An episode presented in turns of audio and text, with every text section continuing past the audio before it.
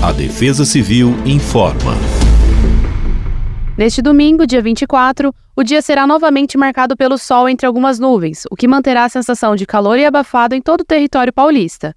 Porém, no decorrer das horas do período vespertino, a entrada da umidade proveniente do oceano e da Amazônia criará condições para pancadas de chuva forte e isoladas, seguidas por descargas elétricas e rajadas de vento. Não haverá condições para acumulados expressivos, porém, como haverá momentos de tempestade, a recomendação para atenção em áreas mais vulneráveis permanece. Na região metropolitana da capital, a mínima será de 21 graus e a máxima de 29 graus. No Guarujá, a mínima será de 26 graus e a máxima de 28 graus.